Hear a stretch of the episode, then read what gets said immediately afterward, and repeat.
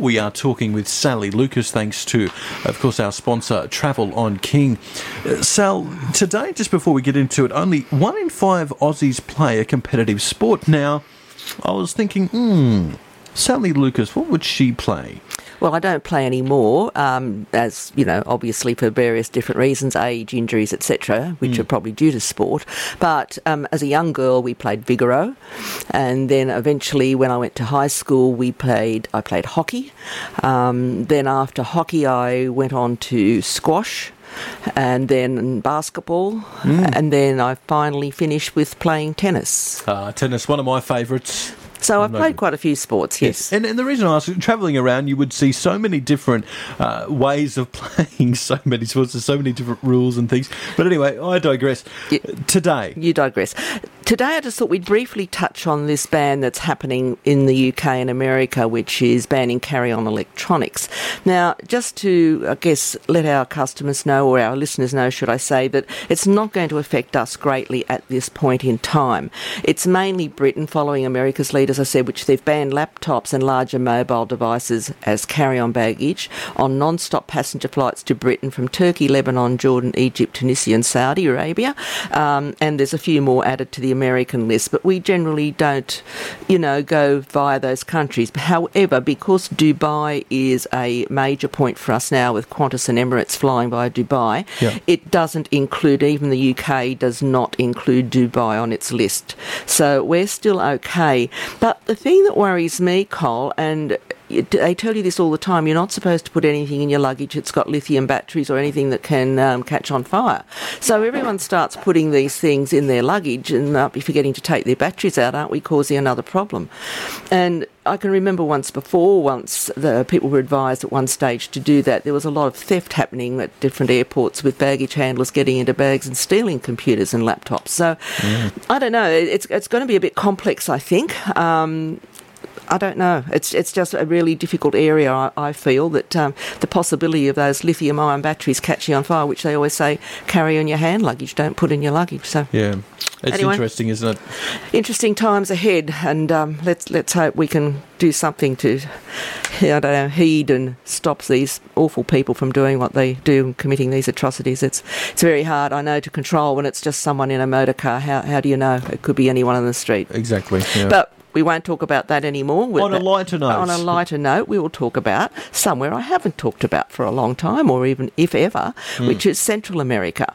Now, a lot of people don't know a lot about Central America. We don't have direct flights into that part of the world, but it's quite a unique and um, di- diverse, if you like, part of the world with a lot of biodiversity in its range of mm-hmm. flora and fauna.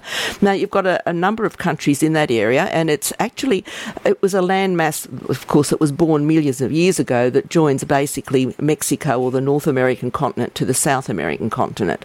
And within that little strip of land, you've got Guatemala, Honduras, Nicaragua, Costa Rica, Panama, El Salvador, and Belize. Mm. So there's quite a lot of countries there, and they're all unique in their own right.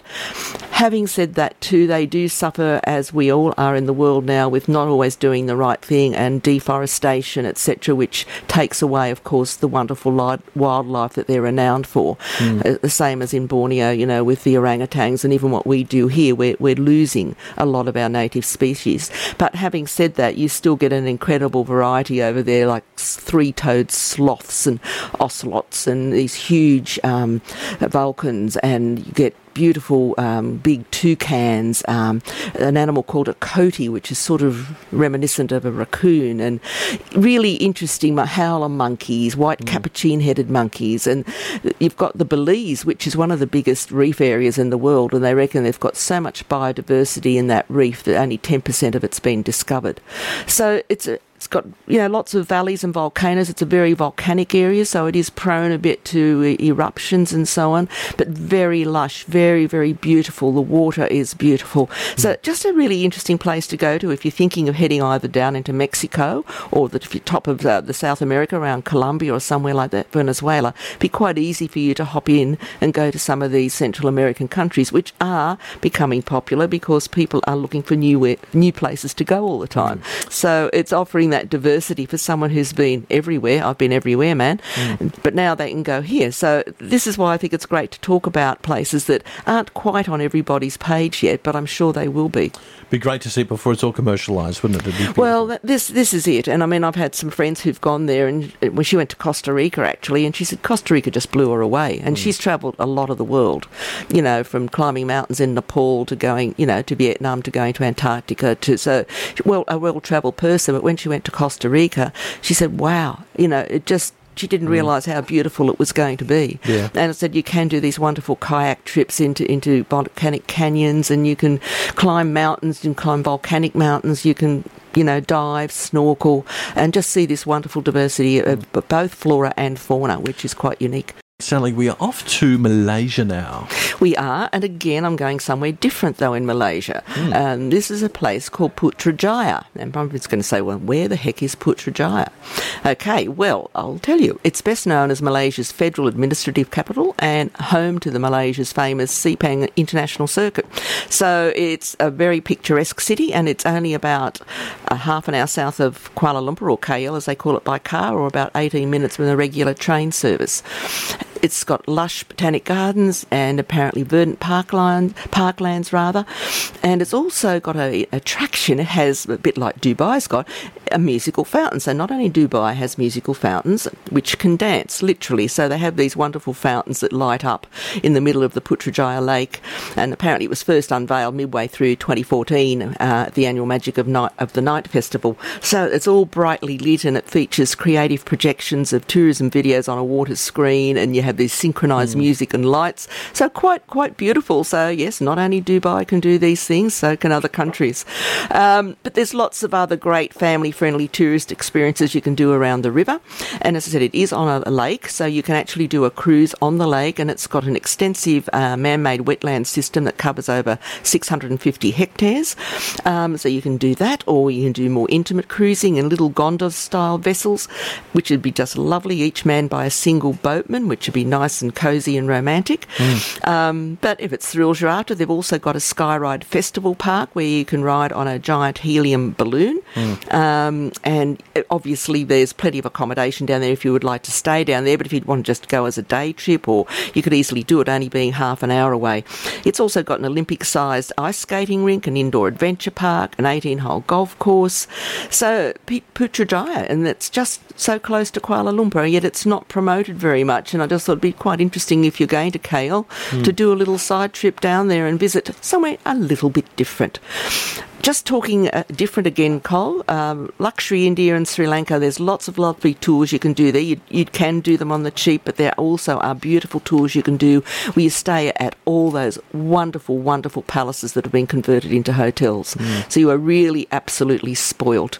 And of course, India is so colourful, and you've got you know many alluring aromas and tantalising tastes that that really uh, that India and Sri Lanka can offer you. So um, you've got lots of tours with Scenic now doing some of these where they limit it to only 24 guests and they're fully escorted with professional tour directors. And you've got over 30 World Heritage listed sites in India alone. And there's always a ceremony happening somewhere. These countries have always mm. got a colourful ceremony happening somewhere. So that's what I think is great as well. And Sri Lanka, of course, is a very interesting country as well. I mean, they were damaged many years ago by that awful tsunami, but everything's certainly back to normal there. And you've got beautiful old buildings again. Like that really is fascinating fascinating culture and history.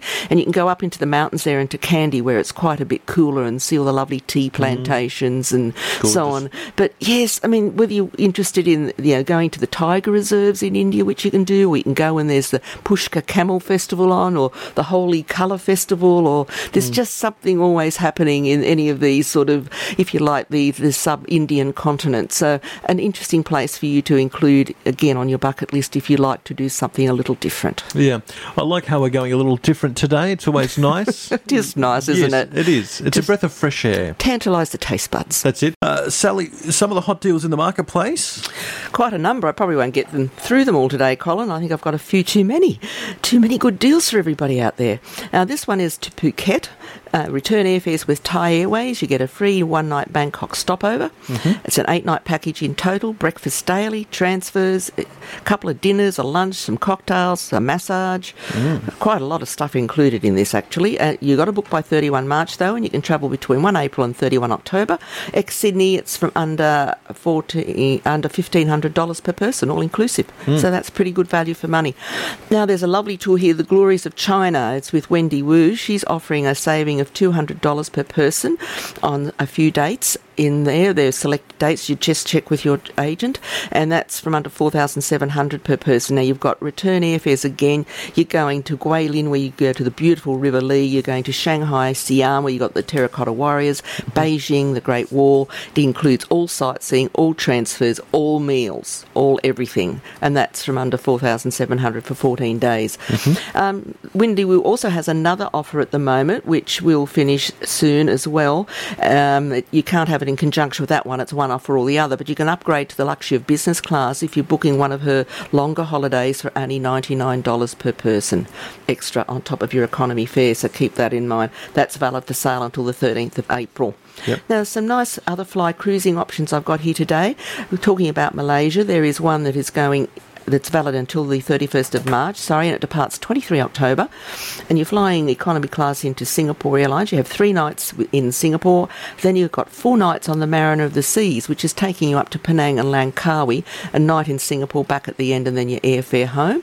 And that's from a touch over $1,800. If you're thinking of something a little bit more exotic, mm. uh, 21 nights now, this is valid until the 10th of April, Tahiti and the South Pacific. Now, this is flying to Papeete with Air New Zealand. You have to have a night in Auckland on the way over the way the flights connect. You get three nights in Papeete, and then you get a 17 night cruise on the Norwegian Jewel from Papeete back to Sydney, going through Bora Bora, Pango Pango, and Apia in the Samoas, uh, Suva and Lautoka in Fiji, uh, Port Vila, the Isle of Pines, and Noumea and New Caledonia back to Sydney. That's wonderful itinerary. 25 October departure and also from under 4,700. Mm-hmm. Um, Europe, we might as well throw in a little bit of Europe in here as well. This is called Mediterranean Mosaic. It is only available till 31 March also. Return air with um, Singapore Airlines going into Barcelona, two pre night accommodation there, a 10 night cruise on that one, which is fantastic itinerary, and then you get another two nights back in Barcelona at the end. So it's a round trip cruise going all around the Riviera, Marseille, Monte Carlo, Civitavecchia for Rome. You go to Sorrento, Capri, Taormina uh, in Sicily, Valletta, Mallorca. Mm-hmm. Valencia back to Barcelona. So that's a really nice, nice, itinerary. And that's from under five and a half thousand.